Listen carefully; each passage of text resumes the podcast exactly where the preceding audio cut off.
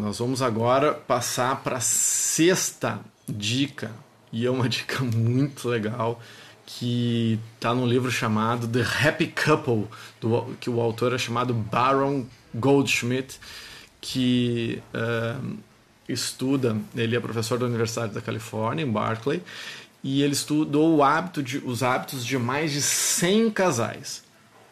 E mostrou uma relação muito clara entre os casais que dormem pouco, quem dorme pouco, descansa pouco, briga muito mais com o seu parceiro, com a sua parceira.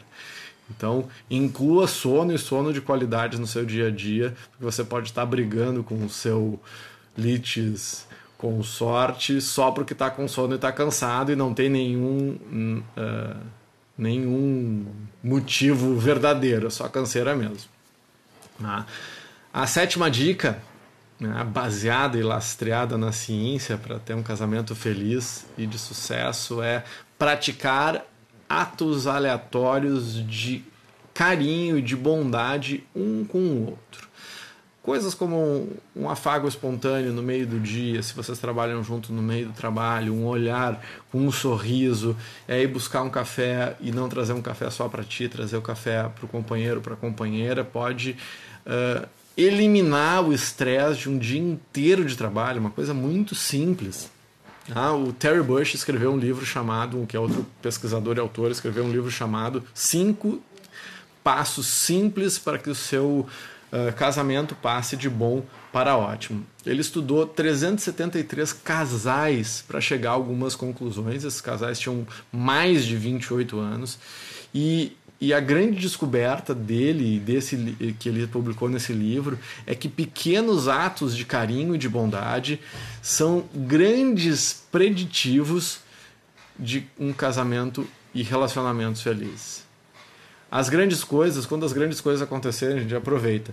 Mas isso não é indicador de que tu vai ter uma vida feliz. As pequenas e reiteradas uh, atitudes de carinho disciplinadas. Se você não tem essa disciplina, não tem o costume, coloca na disciplina, mesmo que seja meio até meio fake no início, mas se obrigue a fazer isso, que daqui a pouco isso vai ser incorporado por você e você vai ver um grandíssimo resultado. A oitava dica é ria do passado.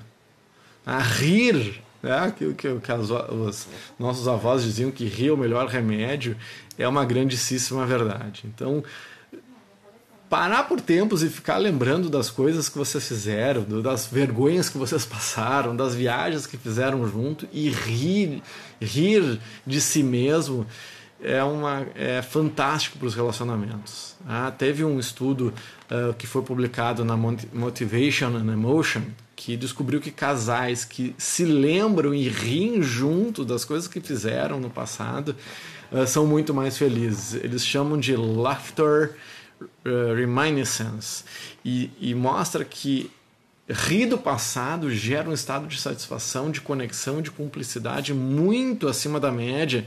É quase como se fosse um boost né, do relacionamento, não se levar tão a sério e rir das coisas que se fizeram no passado. Então, essa foi a oitava dica é, né, dessa, desse artigo da Inc.com, é, lastreado em vários livros, lastreado em livros interessantes, em pesquisas interessantes.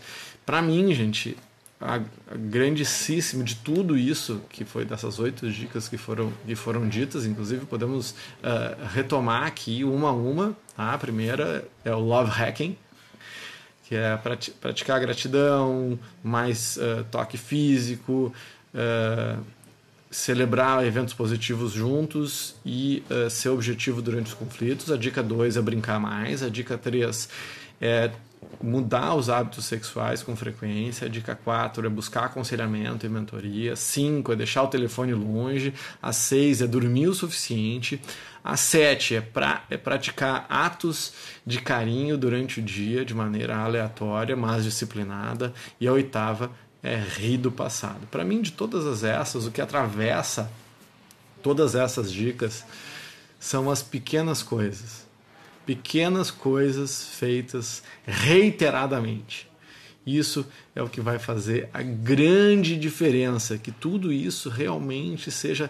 E se você não tem esse hábito, treine o hábito, busque um professor, busque um mentor, busque um coaching de relacionamento e coloque isso no seu dia a dia.